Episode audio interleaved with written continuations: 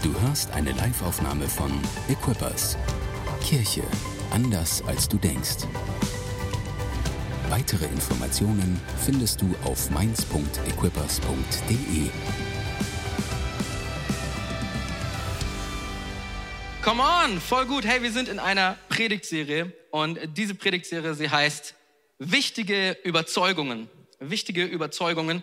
Und wir haben schon fantastische Predigten gehört von, äh, von Lukas, von Tore und von Johann. Und äh, wenn du die noch nicht gehört hast, hey, dann schau sie dir auf jeden Fall auf YouTube nochmal an, weil es lohnt sich. Es lohnt sich, wie man, dass man weiß, wie man gute Entscheidungen trifft, dass man weiß, wie man sich Ziele setzt, ähm, dass man sie auch durchzieht und so weiter. Und ich will heute auch sprechen mit euch über dieses Thema, und zwar über wichtige Überzeugungen, okay? Guck mal deinen, deinen Nachbarn an, ganz ernst, ganz ernst, auch vielleicht, wenn du im Churchstream sitzt oder wenn du zu Hause bist, guck, keine Ahnung, in Spiegel, das ist jetzt blöd. Guck ihn auf jeden Fall ganz ernst an und sag, das ist eine wichtige Überzeugung. Das ist eine wichtige Überzeugung. Du musst aufpassen heute. Du musst aufpassen. Gott sieht dich. Gott sieht dich. Jesus sitzt auf der anderen Seite und guckt dich an, so wie Tore gerade eben erzählt hat. Und äh, meine, meine Predigt, sie heißt Same Power. Same Power. Dieselbe Kraft. Same Power. Und ich will sprechen mit euch ein bisschen über Beten in Autorität. Beten in Autorität, weil ich habe mich gefragt, wie kann ich, ich habe mich am Anfang des Jahres gefragt oder eigentlich letztes Jahr schon so ein bisschen, wie kann ich mein Gebetsleben transformieren? Das ist sehr technisch, gell? Transformieren. So. Aber das habe ich mich gefragt, Ende letzten Jahres schon und auch dieses, dieses Jahr. Und darüber will ich heute mit euch sprechen. Und ich habe ganz zum Anfang so eine kleine Umfrage erstmal vorbereitet. Und ich würde gern mit Handzeichen abstimmen, okay? Ist das cool? Habt ihr Hände? Zeigt mal eure Hände. Alle haben Hände. Das ist, wow, so viele Hände. Unfassbar. Jeder hat zwei. Die meisten. Ähm, okay. Ähm, meine, meine erste Frage ist, hast du schon mal für einen Parkplatz gebetet? Bist du rumgefahren und hast du gedacht, oh Herr, schenk mir einen Parkplatz. Ja, ja, ich auch. Ich ständig, ich sag's dir. Äh, hast du schon mal gebetet, dass der Tag endlich zu Ende ist? Oh Herr. Oder die Woche zu Ende ist. So bitte. Oder vielleicht, dass die, dass die Woche anfängt. So kann auch sein manchmal. Hast du schon mal dafür gebetet, dass das Gehalt einen Tag früher auf dem Konto ist? Ganz am Ende, wenn noch so richtig viel Monat übrig ist und das Geld schon zu Ende ist, hast du schon mal dafür gebetet, dass du die Bahn oder den Bus oder das Flugzeug noch erwischst? Oh man, wenn du am Flughafen bist und dann, du weißt schon, jetzt wird's hart knapp und dann kommt er so, hallo, ja, ich müsste ganz schnell durch. Haben Sie denn äh, Priority Boarding? Nein aber das ist mein Flugzeug. Es gehört mir. Hast du schon mal dafür gebetet, dass jetzt vielleicht ein bisschen, äh, das könnte vielleicht den einen oder anderen exposen, hast du schon mal dafür gebetet, dass der Kontrolleur nicht kommt? Ihr müsst nicht, ihr müsst euch nicht melden. Ihr müsst euch nicht melden, ich, ich melde mich, ich habe das schon. Oh man, oh man, oh man, oh man. Ähm, oder dass der Tank noch hält, wenn man so... Also das Beste, was ich bis jetzt geschafft hat, ist, ich, also das kann man ja ausrechnen so ein bisschen. Ich hatte mal noch 0,75 Liter im Tank. Das war schon, das ist Leben am Limit. Genauso ist Leben am Limit, wenn du so betest dafür. Ähm, hält mein Guthaben auf dem Handy noch bis zum Ende des Monats so. Ich hatte mal 15 Gigabyte, jetzt habe ich nur noch 10 das ist für mich ist es brutal. Ich weiß, das mag vielleicht lapidar klingen, aber für mich ist es ganz schön krass. Ähm, oder auch ganz bekannt bei mir zumindest zu Hause ist, ich bete manchmal dafür, dass jemand anders an die Tür geht und das aufmacht. So, es klingelt immer irgendjemand. Wir sind so die DHL-Packstation der Straße bei uns und immer kommt und der Postleder bei uns, der, der kennt uns schon und der kriegt auch immer was zu Weihnachten und so weiter. Der mag uns halt und deswegen kommen alle Pakete zu uns. Alle Pakete. Das ist manchmal, das türmt sich auf und dann, dann klingelt er und dann denke ich mir manchmal, oh komm ey geh doch jemand anders hin, so, ja, man. Wir sind manchmal, manchmal haben wir das, wir, äh, wir beten so diese kleinen Gebete, oder? Wir beten diese kleinen Gebete und diese Umfrage, die ich gemacht habe gerade, sie offenbart so ein bisschen, dass, ähm, ja, sie offenbart so ein bisschen, dass wir manchmal mit dem Gebet nicht ganz so ernst unterwegs sind, oder? So ein bisschen, ah ja, komm, Gott, da kannst du, da kannst du schon was machen. Und wir hoffen dann manchmal so, wie bei dem Parkplatz, so, dass das Universum vielleicht sowas frei hält, so komm schon, da muss doch jetzt was sein. Aber glaubst du wirklich dran, dass dann am Ende ein Parkplatz frei wird? Ich weiß es nicht genau. Ja, eine gute, eine gute Antwort wäre ja. Du kannst auch Nein sagen, aber es offenbart etwas, diese kleinen Gebete. Gell? Und ähm, Übrigens, wenn ich morgens zum Gebet fahre, ist es auch so, wenn ich hier, wir machen gerade 21 Tage Gebet und ich hoffe jedes Mal, dass die Parkplätze hier noch frei sind. Ich weiß nicht, ihr könnt gern langsamer fahren, kommt später, damit ich noch einen Parkplatz kriege. Jedes Mal, äh, seit die Academy da ist, ist eh alles voll. Oh man, die haben alle ein Auto. Wieso habt ihr alle ein Auto, Academy? Das gibt's doch nicht. Ich hatte kein Auto in dem Alter. Egal. Ein Fakt ist, Menschen haben Sehnsucht danach, dass Gott Gebet erhört. Menschen haben Sehnsucht danach, dass ihr Gebet funktioniert. Wir sehnen uns danach, dass es ein, etwas Übernatürliches gibt, das uns hilft. Das ist ein Fakt. Das ist einfach so. Und ähm, dass unser Gebet, wenn wir das, wenn wir sprechen, dass es nicht einfach ins Leere läuft, dass es nicht einfach weg ist, sondern dass wir was sprechen und es passiert etwas mit. Das ist eine Sehnsucht, die wir alle haben. Egal, ob wir erst, ob wir jetzt sagen würden, wir kennen Jesus, wir kennen Gott oder nicht. Das ist eine Sehnsucht, glaube ich, ganz tief in uns drin. Und mein Wunsch am Anfang dieses Jahres beziehungsweise letzten Jahres war, ich will mein Gebetsleben revolutionieren, transformieren. Ich weiß, ich brauche ein größeres ein kräftigeres, ein autoritäreres Gebetsleben. Das war mein Wunsch, ganz ehrlich, weil ich wusste, ich habe es gespürt, dass dieses Jahr Dinge kommen, die irgendwie crazier sind als die, die letztes Jahr da waren. Ich habe das einfach gemerkt und ich habe so gedacht, hey, wenn ich die, diese Sachen, wenn ich sie aus, nicht nur aushalten, wenn ich sie durchleben will, wenn ich sie gut meistern will, dann brauche ich Gott auf meiner Seite dann brauche ich das. Wir, wir machen gerade diesen Church Stream in, in Darmstadt und wir suchen so hart nach einer Location. Und ehrlich gesagt, das ist so, wenn, wenn dir langsam die Locations ausgehen, die du noch fragen kannst, dann musst du dich darauf verlassen, dass du irgendwelche Leute triffst, die noch mehr Locations kennen. Und ich brauche diese Autorität, ich brauche dieses, dieses Gebet, ich brauche, dass Gott auf meiner Seite ist, weil ich mittlerweile mit Leuten sprechen muss, denen halb Darmstadt gehört. Und ich, ich bin wahrscheinlich nicht diese Liga. Deswegen brauche ich Gott auf meiner Seite. Ich brauche das von meiner Seite. Das Leben, das hat immer wieder neue Level für uns. Das heißt, unser Gebet, unser Level mit Jesus, unser Level mit Gott muss auch eigentlich immer wieder ein neues Level erreichen, oder? Und ich weiß nicht, vielleicht ist es für dich auch so, dass du denkst, dieses Jahr, oh man, ich habe diesen neuen Kunden oder ich habe diese, diese, ähm, diese Klausuren vor mir oder ich bin in einem neuen Umfeld. Ich ziehe vielleicht gerade um ich suche überhaupt eine Wohnung. Da sind Dinge, die, die gehen ein Level ab, die gehen ein Level hoch. Und du merkst, ganz ehrlich, mein Gebetsleben, das hinkt eigentlich so drei Level hinterher manchmal. Mir geht es ganz oft so. Ich denke mir, für die Herausforderung, die ich jetzt gerade habe, puh, da müsste ich eigentlich drei Level wachsen. Aber irgendwie habe ich das Gefühl, so, ich hink so ein bisschen hinterher. Und ähm,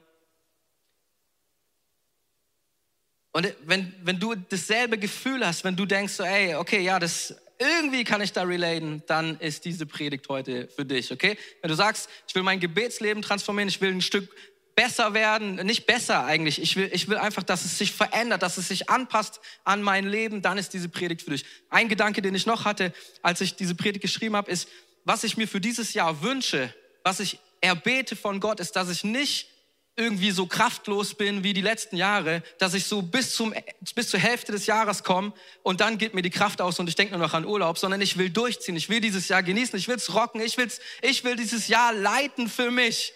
Ich will drin sein und ich, ich, ich weiß, wenn ich das machen will, dann hat es mit meiner Beziehung zu Gott zu tun. Dann hat es mit meiner Beziehung zu Gebet zu tun. Ich will, dass dieses Jahr anders wird als die letzten Jahre. Oh man, ich will ein neues Level haben in meinem Gebet. Gibt es irgendjemand hier, der sagt, ja, ich brauche das auch. Ich will es auch. Okay. Und um da reinzugehen in diese Geschichte, äh, in, diese, äh, in diese Predigt, habe ich eine Geschichte mitgebracht, eine Bibelgeschichte. Und die kommt aus einem meiner Lieblingsbücher aus der Bibel und das ist Apostelgeschichte. Ich liebe Apostelgeschichte. Da geht so viel ab. Da passiert alle zwei Kapitel passiert irgendein crazy Zeugs. Und äh, ich will vor, vorlesen aus Apostelgeschichte 12. Und zwar ist das Vers 1 bis 11. Und dort geht es darum, ich lese einfach vor. Okay? So. habe ich eigentlich Wasser hier? Ah, ja. Schon wieder. Sehr gut. Gib dir mal so einen Self-High-Five. Auf den Kopf. Das war auch gut. Okay, Apostelgeschichte 12, 1 bis 11. Etwa um diese Zeit begann König Herodes Agrippa, einige Gläubige in der Gemeinde zu verfolgen. Er ließ den Apostel Jakobus, den Bruder von Johannes, mit dem Schwert hinrichten. Als Herodes sah, dass diese Entscheidung den führenden Männern des jüdischen Volkes gefiel, ließ er Petrus während, des Passa, während der Passafeierlichkeiten verhaften und ins Gefängnis werfen. Vier Einheiten zu je vier Soldaten waren beauftragt, ihn zu bewachen. Herodes plante, Petrus nach dem Passafest in einer öffentlichen Verhandlung vor das Volk zu stellen. Doch während Petrus im Gefängnis sah, betete die Gemeinde inständig für ihn zu Gott. In der Nacht vor der Verhandlung schlief Petrus angekettet zwischen zwei Soldaten vor dem Gefängnistor hielten zwei, weit, äh, weitere zwei Soldaten Wache. Plötzlich erschien ein strahlendes Licht in der, in der Zelle und ein Engel des Herrn stand vor Petrus. Der Engel stieß ihn mit der Seite, äh, in die Seite, um ihn zu wecken und sagte, schnell, steh auf. Und die Ketten fielen von seinen Handgelenken. Dann sagte der Engel zu ihm, zieh dich an und schnür deine Sandalen. Das tat Petrus. Und nun nimm den Mantel und folge mir, befahl der Engel. Petrus verließ die Zelle und folgte dem Engel im Glauben, er habe eine Vision. Er hat es nicht gecheckt. Ihm war nicht bewusst, dass das Ganze tatsächlich geschah. Sie passierten die erste und die zweite Wache und erreichten das Eisentor zur Straße, das sich wie von selbst vor ihnen öffnete. Sie traten hindurch und gingen in eine Gasse hinunter, als der Engel plötzlich, als ihn der Engel plötzlich verließ. Da begriff Petrus, was geschehen war. Es ist wirklich wahr, sagte er. Der Herr hat seinen Engel gesandt, mich vor Herodes gerettet und vor dem, was die Juden mit mir vorhatten. Bam! Deswegen liebe ich Apostelgeschichte. Es passieren einfach crazy Sachen. So eine heftige Nummer. Ich fasse noch mal ganz kurz zusammen. Die Christen sind verfolgt. Sie verhaften einige. Sie verhaften hier ähm, Petrus. Sie stecken ihn ins, ins Gefängnis. Jakobus wurde hingerichtet. Die Gemeinde betet und Petrus kommt durch ein absolutes Wunder frei. Sie, er kommt durch ein absolutes Wunder frei. Ich meine, da steht ein Engel vor ihm und stimmt, ey, wach mal auf jetzt und neben ihm schlafen die zwei Wachen und er spaziert einfach aus der Hütte raus. Was für ein Wunder. Und ganz ehrlich, so sollte es doch sein, oder? So sollte es sein. So sollte es sein. Jesus, ich will diesen BMW. Bing! Ich habe gerade gehört, äh, Sie haben einen BMW gewonnen. Hier ist der Schlüssel. Yes! So sollte es sein, oder? Das, das wäre doch nice, wenn wir beten und Gott macht einfach möglich so. Jesus, dieses Jahr hätte ich gerne von der Steuer so und so viel Geld zurück. 15 Millionen Trilliarden tausend Euro. Und, und dann kriegst du einen Scheck und alles, es läuft. Aber jetzt mal ganz ehrlich, ja, so sollte es sein. Ja, so sollte es sein. Wir sollten beten können und Gott kann handeln. Gott kann tun. So sollte es sein. Wir sollten wir sollten beten und es passieren Dinge. Jesus sagt selbst, ihr werdet Dinge tun, die ich getan habe und noch größere Dinge. Ja, so sollte es wirklich sein. Oh man, aber meine Realität sieht manchmal anders aus. Warum erlebe ich denn keine Wunder? Warum ist es so, dass ich bete und manchmal passiert nichts? Und das ist ein spannender Punkt, weil ich kann es dir nicht sagen. Und ich glaube, kein Mensch auf der Welt kann dir das sagen. Das ist einfach eine Spannung, die wir aushalten müssen. Das ist das Mysterium, wann handelt Gott und wann handelt er nicht.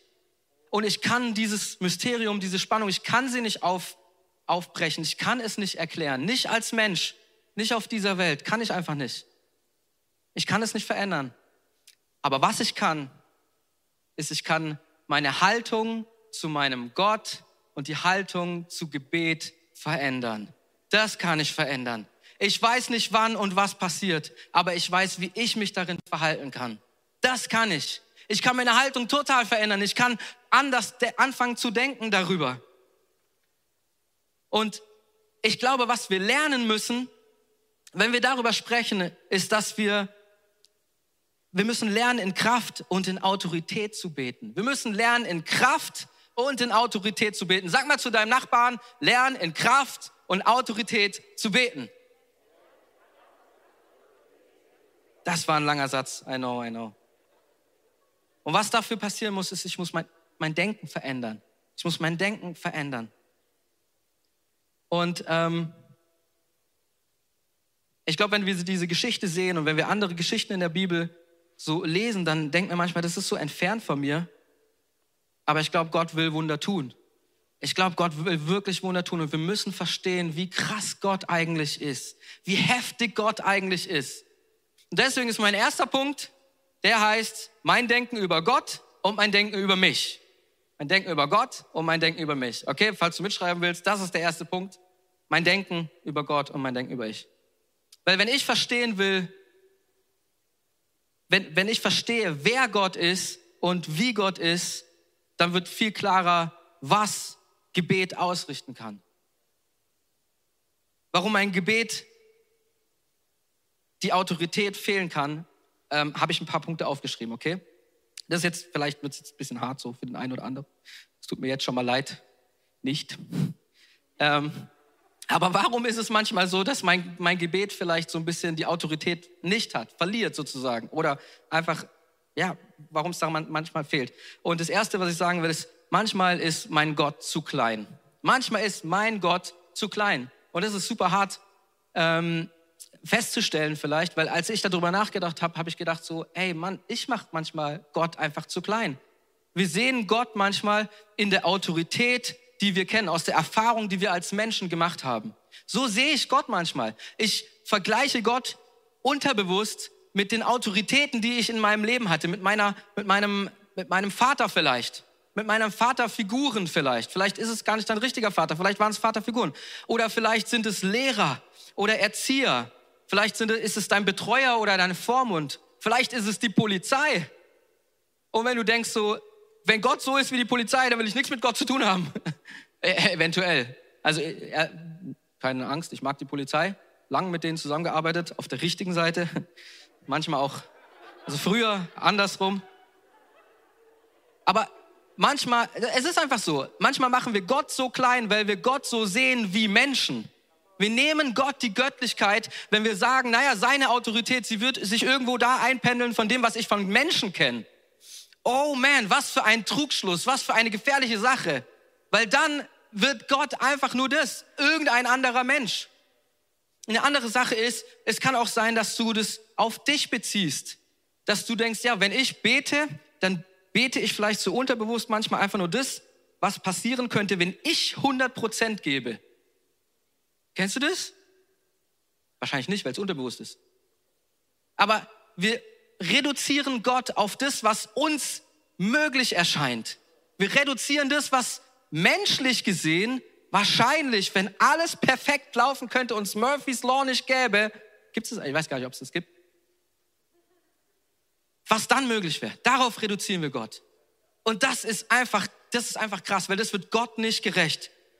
Wenn dein Gott zu klein ist, wenn dein Gott zu klein ist, wird dein Gebet nie groß sein. Wenn dein Gott nicht klar, äh, wenn dein Gott klein ist, dann wird dein Gebet nie groß sein. Du wirst nicht groß beten, weil dein Gott ist einfach zu klein. Er kann es nicht. Er kann es schlicht und einfach nicht. Und wenn wir, wenn, der anderen Seite ist es so, wenn wir anerkennen, wer Gott ist, wie crazy Gott ist, wie krass, wie groß Gott ist, dann kriegt Gebet auf einmal eine ganz andere Dimension. Dann kriegt es diese Dimension, diese Dimension, dass es life-changing ist, dass es world-changing ist. Das Ganze, dass, dass Herrscharen sich verändern, dass Situationen sich verändern, dass Länder ihren Kurs umdrehen, dass Kriege verhindert werden, dass crazy Sachen passieren. Oh man, wenn wir anerkennen, wer Gott ist, wie groß Gott ist, dann verstehen wir, was Gott, was Gebet für eine Power hat. Hey, lass ihn uns nicht klein machen. Ich will dir ganz kurz sagen, wer und wie unser Gott ist, okay? Seid ihr ready? Ich habe ich hab eine Liste. Ich habe eine ich, der, jeder, der mich kennt, der weiß, ich mag Listen nicht, aber ich habe eine Liste. Ich habe hier aufgeschrieben, der, der Herr ist der, der Gott ist der, der Himmel und Erde geschaffen hat.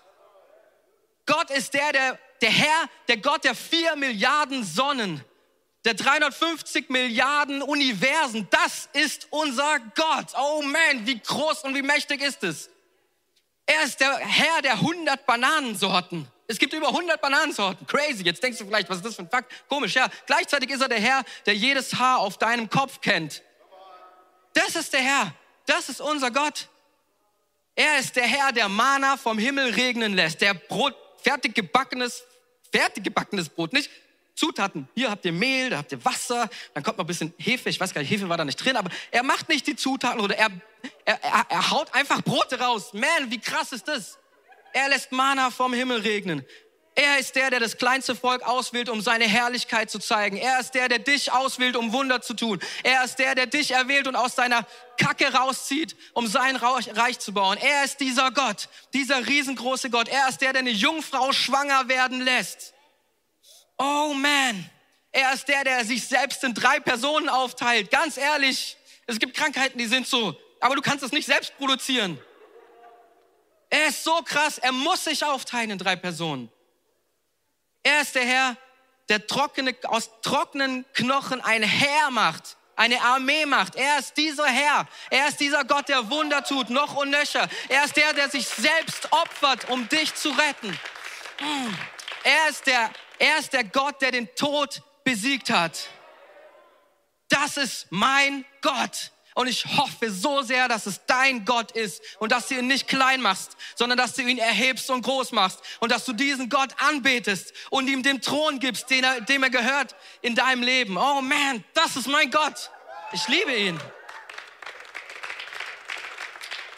Und wenn wir das wissen, hey, dann haben wir ein ganz anderes, dann haben wir ein ganz anderes Bild von Gebet. Ich habe ein paar Bibelstellen. Ähm, die will ich einfach ganz kurz vorlesen. Psalm 47 steht, äh, 147 äh, steht, unser Herr ist groß und seine Macht ist gewaltig. Seine Erkenntnis übersteigt alles, was wir begreifen können. Oder in Markus steht, menschlich gesehen ist, ist es unmöglich, aber nicht für Gott. Bei Gott ist alles möglich. Sogar Engel rufen in Jesaja, Heilig, heilig, heilig ist der Herr, der Allmächtige. Die Erde ist von seiner Herrlichkeit erfüllt. Das ist unser Gott. Oh man, die, die Bibel, sie ist angefüllt mit Stellen, mit Zitaten, mit, mit Geschichten, wie großartig unser Gott ist.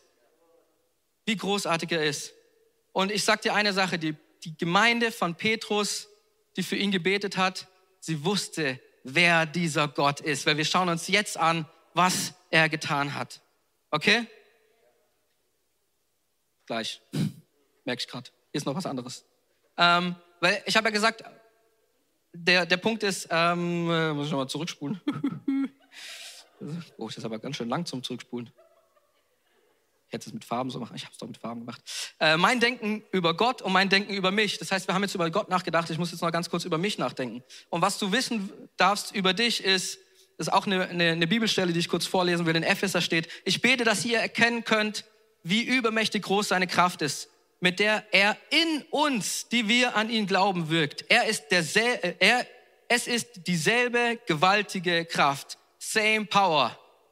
Und jeder Christ denkt jetzt so, same power that conquered the grave lives in me, lives in me. Ich kenne das nicht mal selber, ich habe das ehrlich gesagt von meiner Frau. Hat man damals so dieses hier gemacht, so geschunkelt oder so, ich weiß es nicht genau. Aber kennt ihr das? Das ist genau das. Er hat dieselbe gewaltige Kraft, same power, die auch Christus von den Toten aufweckt und ihm den Ehrenplatz an Gottes rechter Seite im Himmel gegeben hat dieselbe gewaltige Kraft, die Jesus hatte, sie lebt in dir. Verändert es dein Gebet jetzt schon? Ich hoffe so sehr. Du hast die Vollmacht Gottes. In Jakobus steht, Elia war ein Mensch wie wir, doch als er darum betete, dass kein Regen fallen sollte, regnete es dreieinhalb Jahre lang nicht auf die Erde. Er ist derselbe wie wir. Er war ein Mensch wie wir. Und gleichzeitig ist da die Power Gottes. Wir halten uns ganz oft für viel zu klein. Was du wissen darfst über dich ist, du bist ein Kind Gottes und du hast diese Vollmacht von Gott zu beten, Dinge zu verändern im Gebet, zu proklamieren, Dinge auszusprechen über Situationen, über deinen Krankheiten, über deinen Beruf, über deinen Kollegen. Diese Dinge, du darfst sie ansprechen bei Gott. Du darfst sie aussprechen, du darfst darüber beten, du solltest darüber beten. Dein Gebet, es hat so viel Kraft. Es ist nicht klein, dein Gebet, es sollte größer werden. Das ist mein Wunsch für dich. Wenn du verstehst, wer du bist und welche Identität du hast, und wenn du verstehst, wer Gott ist und welche Identität er hat, dann fügen sich auf einmal Dinge zusammen und Gebet kriegt eine andere Power. Es ist anders. Anders. Und die Gemeinde von Petrus, sie wusste genau das. Sie hat nämlich gebetet. Inständig hat sie gebetet. Wenn ich verstehe, dass Gott Gott ist, das ist noch eine wichtige Sache. Wenn ich verstehe, dass Gott Gott ist und ich sein Kind bin, dann, kann, dann darf ich auch verstehen, dass er mich auswählen wird, um diese Dinge zu tun. Um diese Dinge zu tun. Wenn ich verstehe, dass Gott wirklich Gott ist und er mich gerettet hat, warum sollte er das nicht tun? Er kann das tun. Er kann das durch dich tun. Alright? Zweiter Punkt. Seid ihr noch da? Zweiter Punkt ist meine neue Haltung. Sag mal zu deinem Nachbarn, meine neue Haltung. Meine neue Haltung. Ich habe die Vollmacht und die Autorität, mit meinem Gebet etwas zu verändern. Weil im Endeffekt ist es so, jetzt kommen wir dazu, was ich gesagt habe. Was dort steht in dieser Bibelstelle, als die Gemeinde für Petrus betet, ist, sie beten, jetzt muss ich mal kurz, kurz spulen, wir nehmen noch mal kurz die Bibelstelle, dort steht in Vers 5, doch während Petrus im Gefängnis saß, betete die Gemeinde inständig für ihn zu Gott. Ich habe mir, oh man, ich habe so eine neue Bibel, die ist äh, mit Sprachschlüssel und Handkonkordanz. Sau geil. Da kann man Wörter nachschauen, was sie im Eigentlichen heißen. Und was dort steht bei, dieser, bei, bei diesem Wort inständig, das ist das griechische Wort ektenos. Hast du wahrscheinlich noch nie gehört. Aber dieses Wort ektenos, das bedeutet auch so viel wie angespannt, inständig, eindringlich, vehement, ausstreckend, unablässig, beharrlich, intensiv, eifrig. Ähm, es gibt von dem Wortstamm noch ein anderes Wort, da steht einen Anker auswerfen. Das ist, wie diese Gemeinde betet. Sie betet mit Ektenos. Ektenos, sie betet, sie streckt sich aus. Sie, sie ist eifrig dabei, sie ist intensiv dabei. Sie beten und beten und beten ohne Unterlass, dass ihr Leiter freikommt. Was passiert ist, Gott schickt einen Engel. Oh man, Ektenos. So dürfen wir beten. Und das Krasse ist, es gibt nur drei neutestamentliche Stellen, wo das Wort nochmal auftaucht. Und eine davon ist, und das ist so geil, eine davon ist, wie Jesus im Garten Gethsemane sitzt und betet, dass der Kelch an ihm vorübergeht. Oh man, Ektenos. Er betet so sehr, dass Schweiß wie Blut von seinem Kopf tropft. So sehr, das ist das Gebet, das ist ein inständiges Beten. Diese Power kann dein Gebet haben. Diese Power dürfen wir an den Tag legen. Ektenos. Oh man. Und es gibt Situationen, da müssen wir manchmal so beten. Ich sag nicht, dass jedes Gebet so ist oder so sein sollte. Wir dürfen die ganze Amplitude mitnehmen. Die kleinen Gebete herschenken den Parkplatz. Aber manche Situationen erfolgen, er, erfordern von uns Ektenos. Wenn du ein Wunder brauchst, Ektenos. Wenn da Krankheit ist, die nicht gehen, gehen will, Ektenos. Man, diese Art von Gebet. In Epheser 6 steht, seid stark in dem Herrn und in der Macht seiner Stärke. Das ist das, was wir die ganze, die ganze Woche gelesen haben. Das steht bei der Waffenrüstung Gottes. Seid stark in dem Herrn und in der Macht seiner Stärke. Zieht die Waffenrüstung Gottes an, damit ihr bestehen könnt gegen all die listigen Anschläge des Teufels. Weißt du, wie man betet gegen das? Weißt du, wie man das anzieht? Mit Ektenos. Ich ziehe sie an. Yes, come on. Gib mir noch ein Schwert dazu und einen Helm und ganzen Kram mit den Schuhen und so. Ektenos. Oh man. Und das ist nicht das einzige Beispiel, was man in der Bibel finden kann. Es gibt ganz viele Menschen in der Bibel, ganz viele Geschichten, wo Leute so inständig gebetet haben. Im Alten Testament zum Beispiel gab es Hannah, die betet für ein Kind vor, den, vor, dem, vor dem Tempel so inständig, dass Eli denkt, sie sei betrunken. Ektenos. Oder Elia, er nimmt seinen Kopf zwischen die Beine, ich kann das nicht mal vom Flex her, und er betet achtmal, schickt seinen ähm, Diener hin und her, bis der Regen kommt. Ektenos. Oder die Witwe, im Neuen Testament ist es die Witwe, die den Richter auffordert, ihr endlich Recht zu geben. Sie kommt immer wieder und immer wieder und sie nervt ihn. Gott, äh, Jesus sagt sogar dazu, wie wichtig ist es, unermüdlich zu beten. Betet alle Zeit. Ektenos. Oh man, was da für eine Power drin ist. Merkt ihr das? Hm, ich habe das so geliebt, als ich das gelesen habe. Ja, nice. Und manchmal braucht es einfach Gebete wie diese. Manchmal braucht es sie. Ich bin schon beim dritten Punkt. Ah, wir sind ich bin gar nicht so schlecht unterwegs mit der Zeit. Ist so gut. Der dritte Punkt ist, ich bin Partner von Gott. Wenn du dein Gebetsleben transformieren willst, dann musst du wissen, du bist Partner von Gott. Du bist nicht nur Diener, du bist auch Diener, aber du bist auch Partner von Gott. Augustinus von Hippo ist so ein Dude gewesen ganz früher. Ähm, der hat gesagt, ohne Gott können wir nicht, ohne uns will Gott nicht. Ohne uns können wir nicht und ohne uns will Gott nicht. Spannend, oder? Das ist eine spannende These. Weil Gott könnte doch alles machen ohne uns. Er könnte einfach komplett abgekoppelt von uns Wunder tun und irgendwie uns lieben und so weiter. Aber er will, dass wir da drin sind. Er will uns mitnehmen in diese Wunder hinein. Er will uns mitnehmen in sein Gebet. Er will diese Beziehung zu dir haben. Er will es gar nicht ohne dich tun. Er will es mit dir tun. Und weißt du warum? Ich glaube, Gott könnte das einfach so tun. Er könnte einfach über deinem Leben alles hin und her machen. Aber was wäre er dann für ein Gott? Wie nah wäre er wirklich bei dir? Was für eine Autorität hätte die Beziehung zu ihm? Es würde alles verändern. Gott will es mit dir zusammen tun. In Johannes 15, dort steht, die größte Liebe beweist der, der sein Leben für die Freunde hingibt. Ihr seid meine Freunde, wenn ihr tut, was ich euch auftrage. Ich nenne euch nicht mehr Diener, weil ein Herr seine Diener nicht ins Vertrauen zieht. Das ist das, was Jesus macht. Er nennt uns nicht mehr nur Diener. Er nennt uns nicht Diener, er nennt uns Freunde. Das ist krass, das ist die Beziehung, die Gott beschreibt. Hier in diesem Ding, du bist Partner und du machst Dinge mit deinem Partner zusammen. Du betest mit deinem Partner zusammen. Das ist so krass. Nicht ich, nicht ihr habt mich erwählt, ich habe euch erwählt. Ich habe euch dazu berufen, hinzugehen und Frucht zu tragen, die Bestand hat, damit der Vater euch gibt, um was immer ihr in meinem Namen bittet. Oh man. Gott will dein Gebet. Gott will mit dir, mit deinem Gebet crazy Sachen tun. Bin sein Vertrauter, ich bin sein Verbündeter. Ich habe die Vollmacht, ich habe die Autorität Gottes, weil ich sein Partner bin, weil du sein Partner bist. Ihr seid Partners in Crime. Wenn das Leben passiert und das Leben passiert manchmal hart, von jetzt auf gleich. Ihr seid Partner da drin. Du darfst beten. Du sollst groß beten. Oh man, mach deinen Gott nicht klein. Mach dein Gebet groß. Hab ein großes Bild von Gott. Wisse, was er tun kann, zu was er imstande ist. Das ist dein Gott. Ich bete dann auch nicht mehr, Gott könntest du,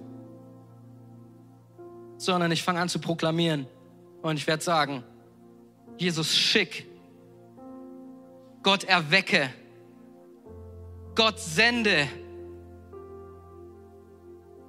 Heiliger Geist, sprich.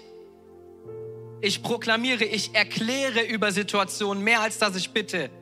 Wir dürfen bitten, aber wir sind Partner. Wir dürfen auch erklären, wir dürfen auch proklamieren.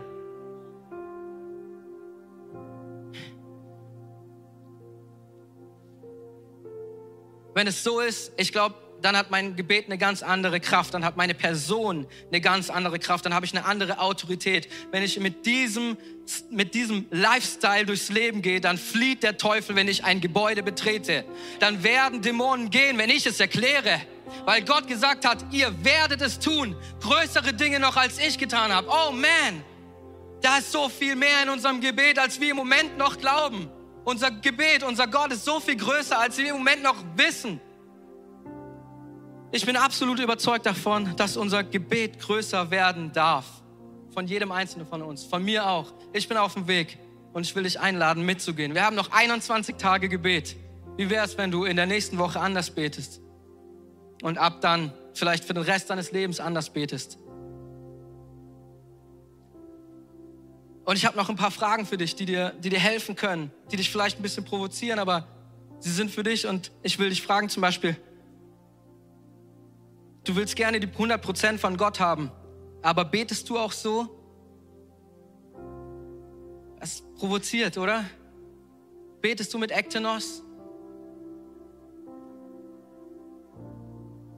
Hast du den Glauben dafür, dass Familien wieder zusammenkommen werden, Ehen wieder heil werden können, dass Heilung da ist? Hast du den Glauben dafür?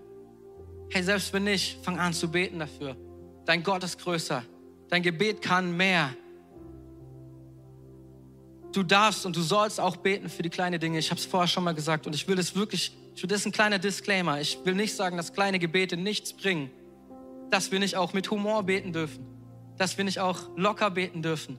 Aber es gibt Situationen und ich glaube, du kennst sie über deinem Leben oder über dem Leben deiner Familie, die Ektenos brauchen, die dieses Gebet brauchen, die wissen im Gebet, wer und wie groß Gott ist. Und ich will dir ein paar ein paar Ideen geben für große Gebete oder wie ich es auch manchmal nenne, für gefährliche Gebete. Jesus, hilf uns, unser Leben auszufüllen. Nicht nur das Potenzial zu haben, ein großes Leben zu führen, sondern es wirklich zu leben. Das ist ein gefährliches Gebet. Wer weiß, was passieren wird? Gott wird dich anfangen zu verändern. Bringe mich in meine Berufung, egal was es kostet. Schenk unserer Kirche so viel, dass wir dich brauchen, dass wir dich brauchen, um es tragen zu können. Was für ein gefährliches Gebet. Hilf den Menschen, die ich leite, größer zu werden als ich. Wenn du Chef bist, wenn du Leiter bist irgendwo, ah, Schmerz, bisschen, bisschen Stolz, hilf ihnen größer zu werden als ich. Lass mich meine Feinde lieben. Befähige mich, den Menschen zu verzeihen, denen ich nie verzeihen konnte. Gebrauch mich, wie du es willst. Das sind gefährliche Gebete, das sind große Gebete und da sind noch einige andere. Weißt du, ich will dir sagen, fass dir ein Herz, fass dir ein Herz. Es braucht unser Herz, wir müssen unser Herz komplett reinwerfen. Wenn wir Gebete beten wollen, die größer sind.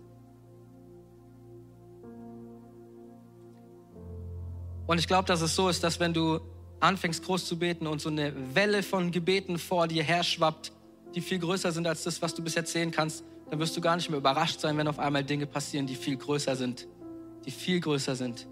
Wenn Kirchen auf einmal gefüllt sind, wenn deine finanzielle Versorgung auf einmal sichergestellt ist oder funktioniert, wenn Heilung da ist, du, du, du wirst es erwarten, dass Gott so handelt. Und ich will dich fragen, was, das ist so nice. Was wäre, wenn eine Kuppersreim eine Gemeinde wäre,